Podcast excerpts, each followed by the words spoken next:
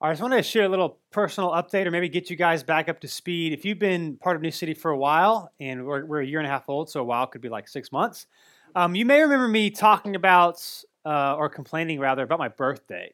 And so you maybe, I don't even know if I share with you what happened this year for my birthday. So I'm going to get everyone up to speed. I guess so. Three years ago, I had we invited some people to have dinner for me on my birthday in May, and we had I think two people come. So other than Christina and I, my wife, there's two others, and I kind of chalked it off to like, well, you know, it was like last minute, people were busy, things happen. So that next year, which was last year, rolls around, and we do it again, and guys, my friend group blew up, fifty percent increase from two to three.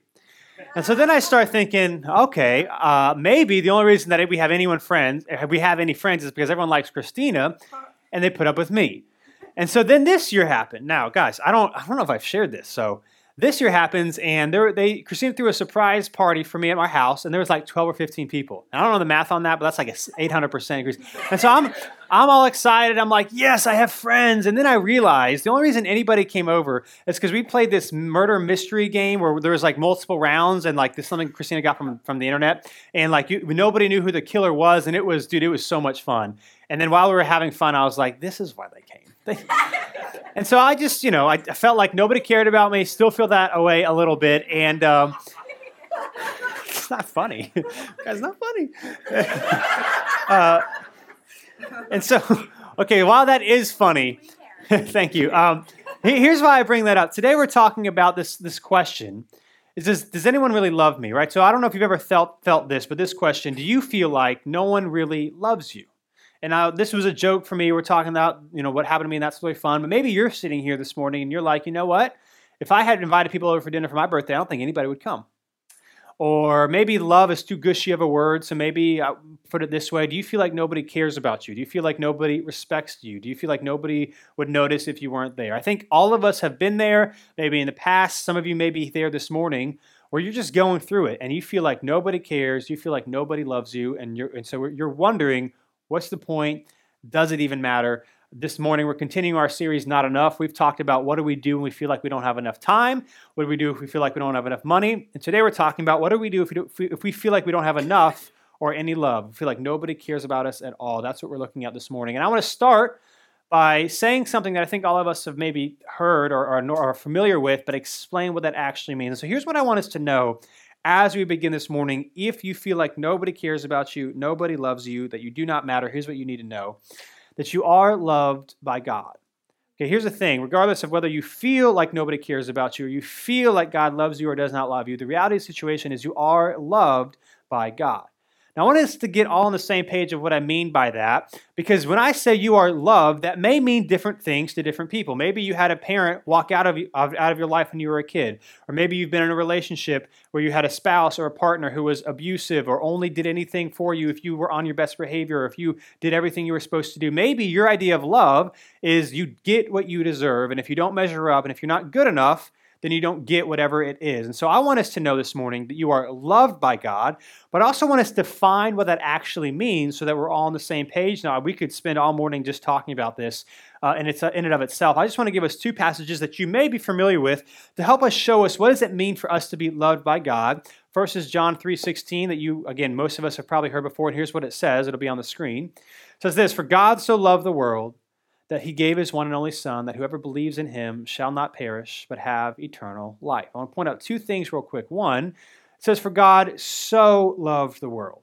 which means that there is a quantity and there is a breadth to it. This isn't kind of like some flippant statement. God likes you, God loves you. You know, he, he so loves you, he so loves you and I, he cares.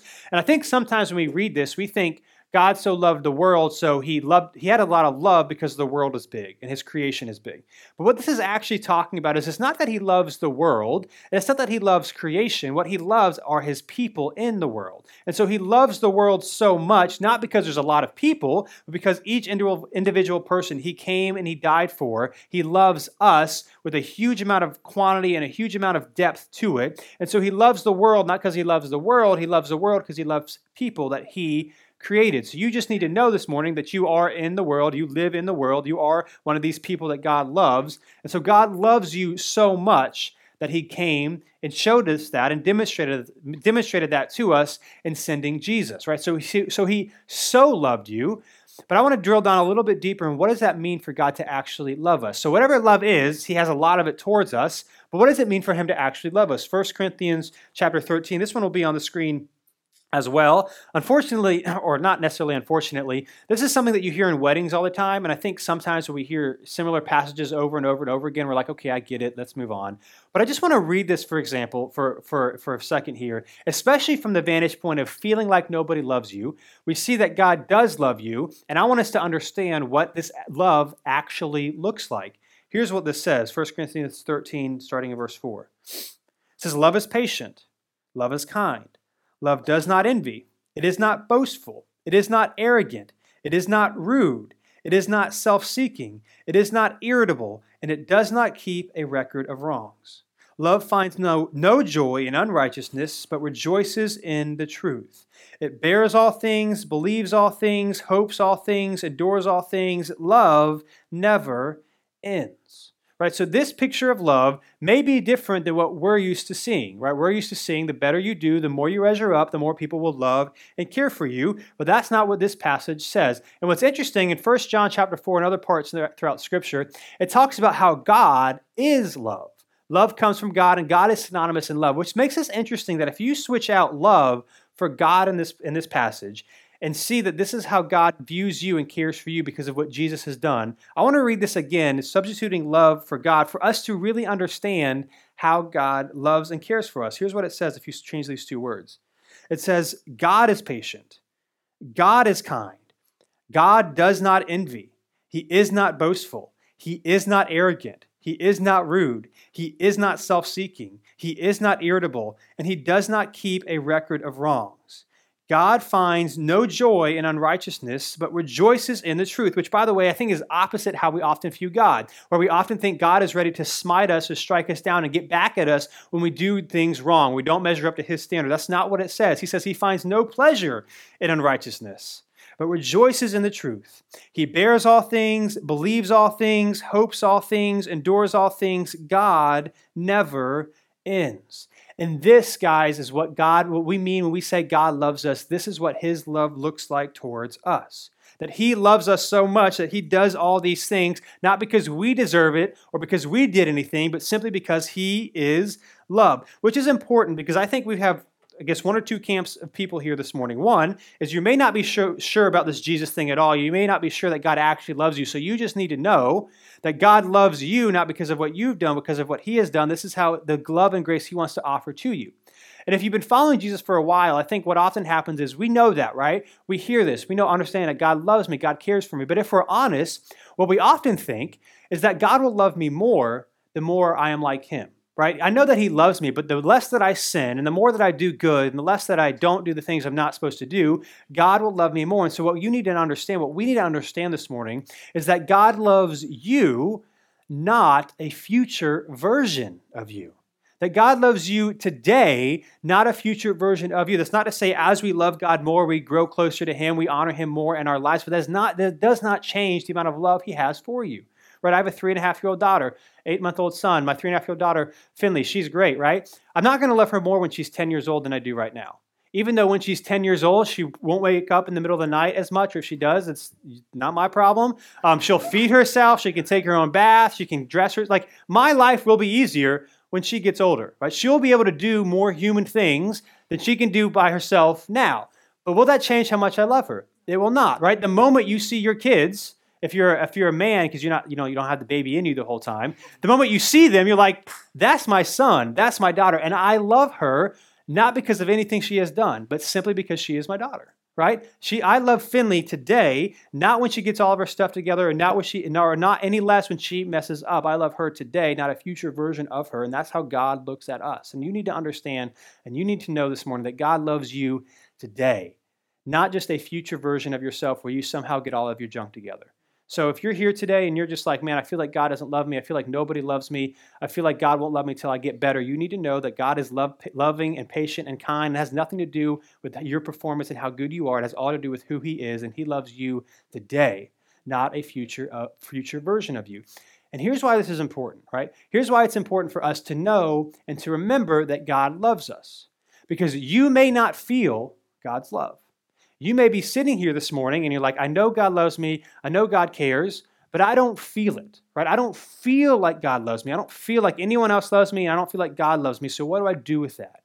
And here's the encouragement I think for us is that in scripture, you are not alone in that. Like you are not the only person that has ever felt that way. And we actually see that it is okay to voice our frustrations and God will not smite us for it. So I want to give us two quick examples. One is in Psalm 22, written by King David, who was the king of the Israelites at the time. It'll be on the screen. Here's what he wrote at one point because of things that he was going through. He said, My God, my God, why have you abandoned me? Why are you so far from my deliverance and from my words of groaning? My God, I cry by day, but you do not answer. By night, yet I have no rest. And I don't know about you, but I don't know if any of you have ever been there where you're like, God, where are you? God, this stuff, this stuff is going through, my, going on in my life, and I just feel like nobody cares, and all this stuff's happening. Where are you? Why aren't you answering my prayer? Or we'll read one more. It's in Psalm 88. If you have a Bible, you can go ahead and flip there. I want us to read this together. I'll, I want you to read it as I'm going through it and see if you can relate to this at all. If you don't have a Bible, there's a black one around you. It'll be on page 520. You can even take that home if you don't own one. That is our gift to you. This is also King David, another different point in his life going through something quite difficult and see what he says and see if you can if you can ever relate to anything that he said in your own personal life. Here's what he says Psalm 88 verse 1. Lord, God of my salvation, I cry out before you by day and night.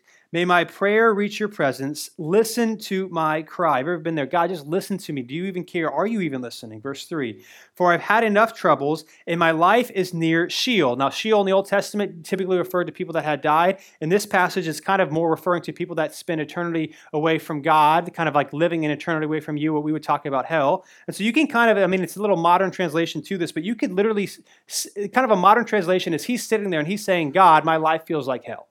That's what it feels like right now. Verse 4 I am counted among those going down to the pit. I am like a man without strength, abandoned among the dead.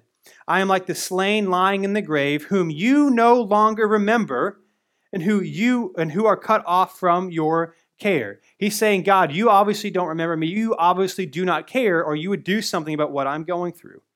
Verse 6 You have put me in the lowest part of the pit in the darkest places, in the depths. Your wrath weighs heavily on me. You have overwhelmed me with all of your waves. You have distanced my friends from me and made me repulsive to them. Right? Have you ever been there? Again, if we feel like nobody loves us, we also probably feel like nobody cares. And he's like, God, nobody cares about me, and you don't care about me. Uh, continuing in verse 8, he says, I am shut in and cannot go out. My eyes are worn out from crying. Lord, I cry out to you all day long. I spread out my hands to you. Do you work wonders from the dead?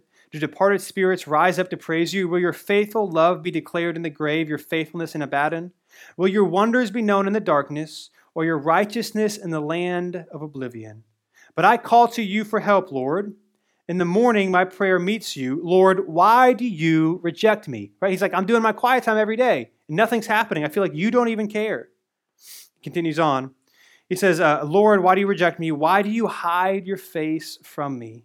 From my youth I have been suffering and near death. I suffer your horrors. I am desperate. Your wrath sweeps over me. Your terrors destroy me. They surround me like water all day long. They close in on me from every side. You have distanced, you have distanced loved ones and neighbors from me. Darkness is my only friend. So I think we just need to be honest and say it's okay for us to be frustrated. It's okay for us to question God. It's okay for us to act like, or not act like we have everything all together. I think sometimes we feel like my life is difficult. I feel like nobody cares, and I feel like I can't say anything because everyone's going to get mad at me. And so you just need to know here at New City Church, it's okay for you not to be okay. It's okay for you to have questions. It's okay for you to be frustrated. David did it, and he wrote he wrote psalms about it. David did it, and he wrote scripture about his frustration. Now, is it true that God didn't love him or that God didn't care for him? No, it didn't, but it's how he felt like it in the moment. Here's the thing about feelings, right? They're not necessarily right or wrong, they just are.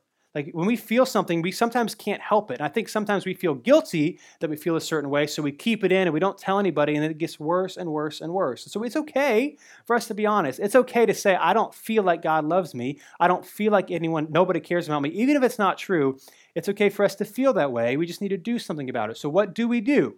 Right, what do we do if we're in a moment, if you're in a season right now where you feel like nobody loves you, and you also feel like by extension, therefore, God doesn't love you?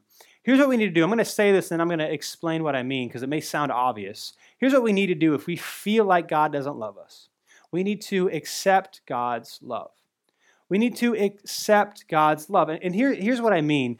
Sometimes, especially if you're a follower of Christ and you know God loves you, it is a lie that we buy in from the enemy that God does not care about us. Like we we kind of we kind of know God loves us, but we don't actually think He loves us, or things wouldn't be happening in our life the way that they, that they are. This does not mean that you have rejected Christ. It does not mean that you don't care about God or anything like that. But sometimes we just kind of buy into the lie that God does not actually love us. And if that is true, if that's how we're feeling this morning, here's what we need to know: that it is not true that you are not loved. Here's the reality: it's just not true that you're not loved. And sometimes, especially if you're just in the midst of a difficult time, you just need someone to speak truth into your life, even if it doesn't always feel like that was really nice to say.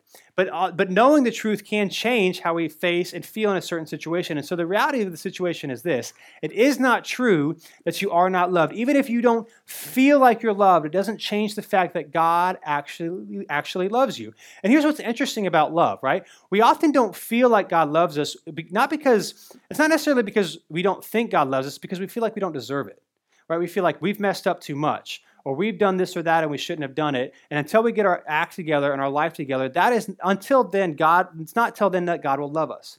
And what's interesting is we're about to read a passage by a guy named Paul who ends up writing about two thirds of the New Testament, dying for, uh, for his faith in the early 60s AD. And he was somebody before he became a Christian that would kill Christians and have Christians killed under his watch. And so here you have a man, if we want to play like the comparison game of like God, because I think often we think God can love and forgive everyone else, but we somehow think we're the only ones that don't deserve it. So if God can love and forgive a guy who kind of had Christians killed and not only forgive him, but then use him, the reality situation is he can forgive and use you too. If we want to play the comparison game, you probably haven't gone around killing a bunch of Christians. But here's the good news even if you have, or if you've done something equivalent in your mind to that, there is still grace for you. There is still forgiveness for you, and there's still love for you. And so, what we're going to read is going to be in Romans chapter 8. If you want to flip on over there as well, read one more passage, one more big passage here together. This is the guy, when he's talking about God's love, this isn't some like fluff. This isn't some like, oh, this sounds good. this is a guy, this is a man who has actually experienced the grace and forgiveness and redemption of Jesus. So Romans chapter 8, he talks out, talks, begins it by talking about how there is no condemnation for those in Christ. Those who have accepted and followed Christ Jesus and his love for us, not because of what we have done, for, because of what Christ has done, there's no condemnation for us. So he forgives us, he gives us grace, he does all of these things for us. And because of that, we can do what Paul's going to say here, starting in verse 31. He says this What then are we to say about these things? If God is for us, who is against us? Is a rhetorical question there. There can still be people against you, but they can't overcome you because God, the King of the universe, is in control. That ultimately what he says goes, even if you feel like no one is for you, even if you feel like people are against you, it doesn't change the fact that one day you will stand before God in his presence and be welcomed into his kingdom. Verse 32 He did not even spare his own son, Jesus but offered him up for us all. How will he not also with him grant us everything? What he's saying there is that those are in, who are in Christ get the same uh, inheritance that Christ is getting, that when we die and enter into God's recreated heavens and earth, that we get to experience joy and forgiveness and happiness and grace uh, and things more amazing than we can ever imagine, not because of us, but because of Christ, that we actually get everything we need, not, not, the thing, not the things that we think that we want, but ultimately we will get everything that we actually need because of Christ. Verse 34 Who is the one who condemns? Christ Jesus is the one who died, but even more has, has been raised. He is also at the right hand of God and intercedes for us. That Jesus is right now at the right hand of the Father, saying, That is my son, that is my daughter, that as we fall short and sin and stumble, he still loves us and is fighting for us. Verse 35 Who could separate us from the love of Christ? Can affliction or distress or persecution or famine or nakedness or danger or sword, as it is written, because of you, we are being put to death all day long. We are counted as sheep to be slaughtered. No, that's not us, he says in verse 37. And all these things, we are more than conquerors through him who what? Who loved us. For I am persuaded that neither death nor life, nor angels nor rulers, nor things present nor things to come, nor powers, nor height, nor depth, nor any other created thing will be able to separate us from the love of God that is in Christ Jesus our Lord. So all these things are for you, again, not because of you, but because of Jesus. And so here's the question Who feels like this this morning? You may not. You may not feel like a conqueror. You may not feel like anybody loves you. You may not feel like God really loves you, but you need to know that is not true, and it's not based on how you feel. Again, it's based on what He has done. And this is important for us because some people, it seems, or not it seems, but the reality situation is some people would want this not to be true, which may sound crazy. You may be like, Dylan, why would we not want this to be true that we can actually have grace and forgiveness and mercy from Christ? Why would we not want it to be true? Eh, here's what I would say that sometimes we kind of would, would rather this not be true because it can be easier to be cynical, to live life the way you want to live it, and to feel like you don't matter. Why? Because if that's the case, then you can justify certain things and decisions that you make. Right? I don't know if you've ever been there, but there's been times where I was mad and I used my anger to justify doing whatever I wanted to do. Even though I know it wasn't right or I shouldn't do it, I felt like it was okay because of how I felt in the moment. Or Christina, my wife, she'll share when she shares her story how when she grew up, she did all these things for all these people. And the summer before her uh, freshman year in college, she was like, I'm over this. I want to live my life for myself. And so she justified kind of this idea of always doing things for other people. So now she wants to live her life for herself. And so she made a lot of mistakes. She hurt a lot of people. She ended a lot of friendships. And she'll tell you why did she do that? Because she was justifying how she lived because she was angry about things that were going on in her life. Like I think we've all done that, right? When we're mad, we can justify how we live and the certain decisions that we make, which means that sometimes, even though we think this could be true or want it to be true, we'll live like it's not so we can justify how we want to live. I'll give you one more example that I think all of us can relate to, or most of us. Have you ever, raise your hand, ever had a teacher that didn't like you? Ever had a teacher that you thought didn't like you? Okay, a lot of us. Um, what do you do in that situation?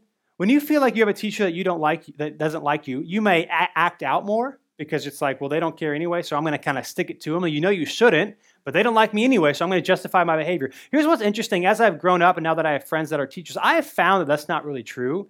Like it's yes, there are students that certain teachers don't like as much as others, but really they're a teacher because they care.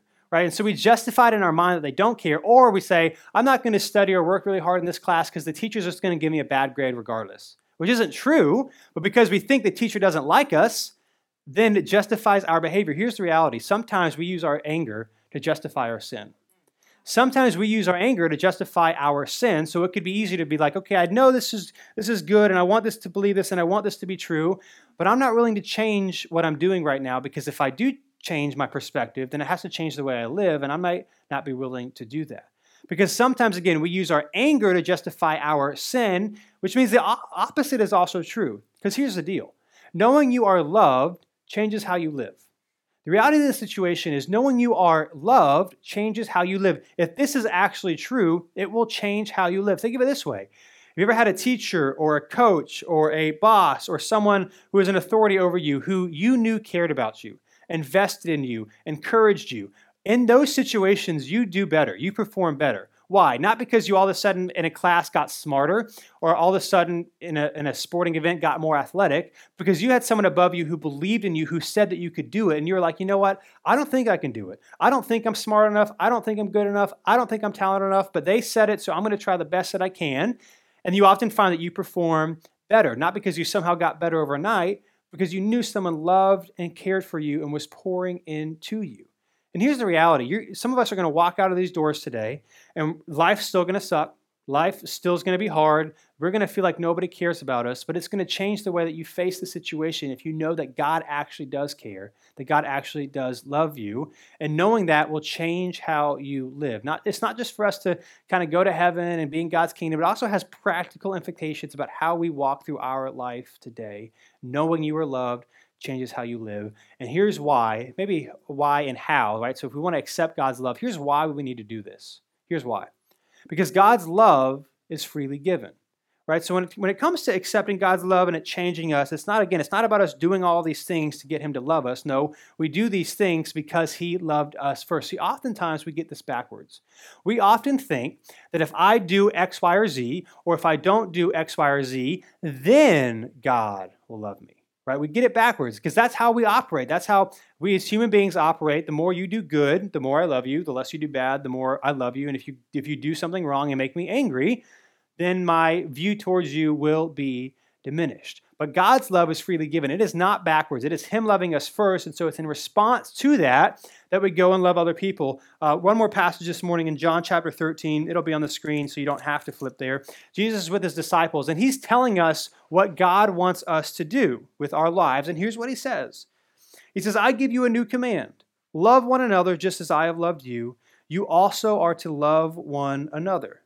By this, everyone will know that you are my disciples if you love one another. And listen, the only way you're going to do this is if you uh, if you accept God's love first. Because if you don't, here's what happens: whenever we do something out of obligation, we're, we're not going to do it to its fullest potential, and we're eventually going to quit. When we do something because we're passionate about it or because we want to, we will keep doing it and probably do it better. Let me give you an analogy. I don't know if this is the best analogy or not, but when I went to I went to, into college as a music major. And then I got there and it was awful. Like I, I music was fine. I was doing jazz piano stuff, and but like it was like a hobby for me. But everyone else, people were like sleeping in the practice rooms and like talking about all the music they were listening to and practicing all the time. And I was like, I mean, I didn't know what I wanted to do with my life, and it helped me get into school because I got waitlisted anyway. So not not bitter about that because anyway. So I got it anyway because of that. And so so I got into college, and then I was like, man, I I don't love this. Like, I'll do it so I can get a grade, but I'm not going to work hard at it. I'm just going to get by. And then the summer between my freshman and sophomore year, I took a philosophy class for the first time, and I was like, this is amazing. Like, I was passionate about it. I loved it. In fact, it wasn't until my junior year in college that I got straight A's for the first time. And I always used to be frustrated growing up because I was like, I feel like I could get straight A's. Like some of my friends that get good grades, I'm like, they're not that smart. Like I'm hanging out with them. I'm not sure. But I never did. And then here's what happened. I go to college. I finally get in a major I'm interested in. In the fall semester of my junior year, for the first time, I get straight A's. Why? Because all of my classes were philosophy and religion classes. For the first time in my life, I was actually interested and passionate about what I was studying. Right? And it's not like I got smarter overnight. I didn't do anything. It was just that I was excited and passionate about the material that was in front of me, so I put in the work to get the grades. And this is about when it comes to following Jesus, again, it's not about doing things for God so that God will love us. It's about because God loves us that changes how we live. That we want to love God and grow closer closer to him because he is amazing. We want to love God and love others so that other people can also experience the grace and mercy that he has as well. We don't do this to get something from him. We do this because it has already been given to us. So we love others because he has loved us. And here's the bottom line this morning. Here's how we loved others and here's how we can remember that God loves us. Because God's love for you is based on who he is, not who you are. What we need to remember this morning that God's love for you is based on who He is, not who you are, which means His love for you does not change the better you are or the less you sin. His love for you does not change the more you screw up. His love for you does not change the more money you give to the church. His love for you does not change the more Bible verses you memorize. His love for you does not change the earlier you get up in the morning to read your Bible before your day. His love for you does not change no matter what you do. Why? Because it is not based on you, it is based on Him. And knowing that, we can go back and read John 3:16, I think in a little bit of a different light. Because again, here's the gospel, it'll be on the screen. Here's the gospel. For God so loved the world, not because of you and me, but because of him, that he gave his one and only Son, that whoever believes and trusts in him, not because of what you do, but because of what he has done, shall not perish, but have eternal life. You see, the gospel is it's not about you and me, it's about Christ coming because while we were still sinners, Christ died for us, not when we got everything figured out, but before we had anything figured out. And his invitation to us is to come to him before, during, after. It doesn't matter how messed up you think you are. His love and his invitation is for us, at any, for anyone, at any time, and he is inviting us to himself. This reminds me of a quote by uh, Tim Keller, who's a pastor and theologian, and he's talking about how God's love for us is like anything different than we could ever imagine. Here's what he says it'll be on the screen. He says, To be loved but not known is comforting but superficial, right? It, it, it's great if everybody loves us, but we know if if people don't, if people love us but they don't really know us, then we could, you know, it's like it's great they love us, but is it is it a true, genuine love? Because if they loved us or if they knew us, they probably wouldn't love us as much. So it's great for everyone to love us, but it's superficial if they don't actually know us, right? Then he says this, but to be known and not loved is our greatest fear. Right? So, even worse than being loved superficially is for people to actually know us because we're afraid if people actually know us, then they will not love us. But to be fully known and truly loved is, well, it's a lot by, like being loved by God. He's the only one, this is crazy. He's the only one that actually knows everything about you, knows all of your thoughts, all your motivations, everything you've ever done. And he's the only one that truly actually loves you more than anyone else. He continues to quote by saying this It is what we need more than anything, right? It liberates us from the pretense humbles us out of our self righteousness, and fortifies us for any difficulty life can throw at us knowing that we are fully known and fully loved changes how we approach life. Again, like last week, we talked about how assurance comes from knowing who's in control. You may not feel like you have a, enough money to get by, and you're going to leave. You're going to leave out of here, and you're still going to be in the same financial situation. But knowing who's in control changes how you face it. the same thing for us when it comes to feeling like nobody loves us, feeling like nobody cares. Knowing that God actually loves us does not does not mean you're going to walk out of these doors and everyone's going to want to be your friend.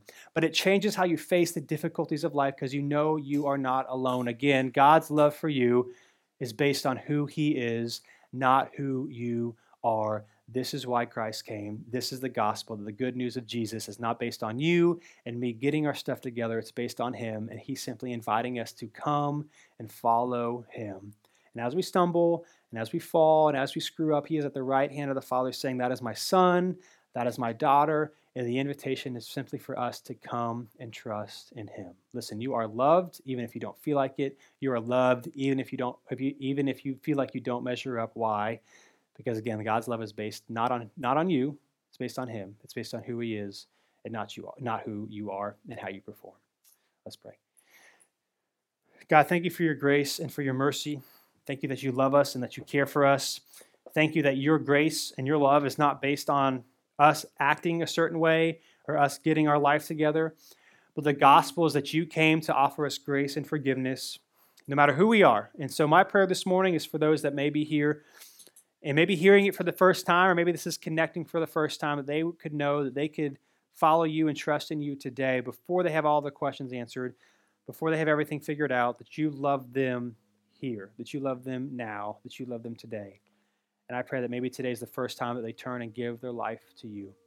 And I also pray for those of us in the room who are followers of you that we would remember that you don't love us more when we don't sin and when we give money and we read our Bibles more and we and we love people better. I mean, those are great things for us to do and those demonstrate our trust in you, but that does not change how you view us and how you love us. And so my prayer is that you we would understand and be reminded that you do love us and that would change how we live. That we don't try to get better to make us make you love us more, but we try to follow you out of the love that you have given for us. So thank you for your grace.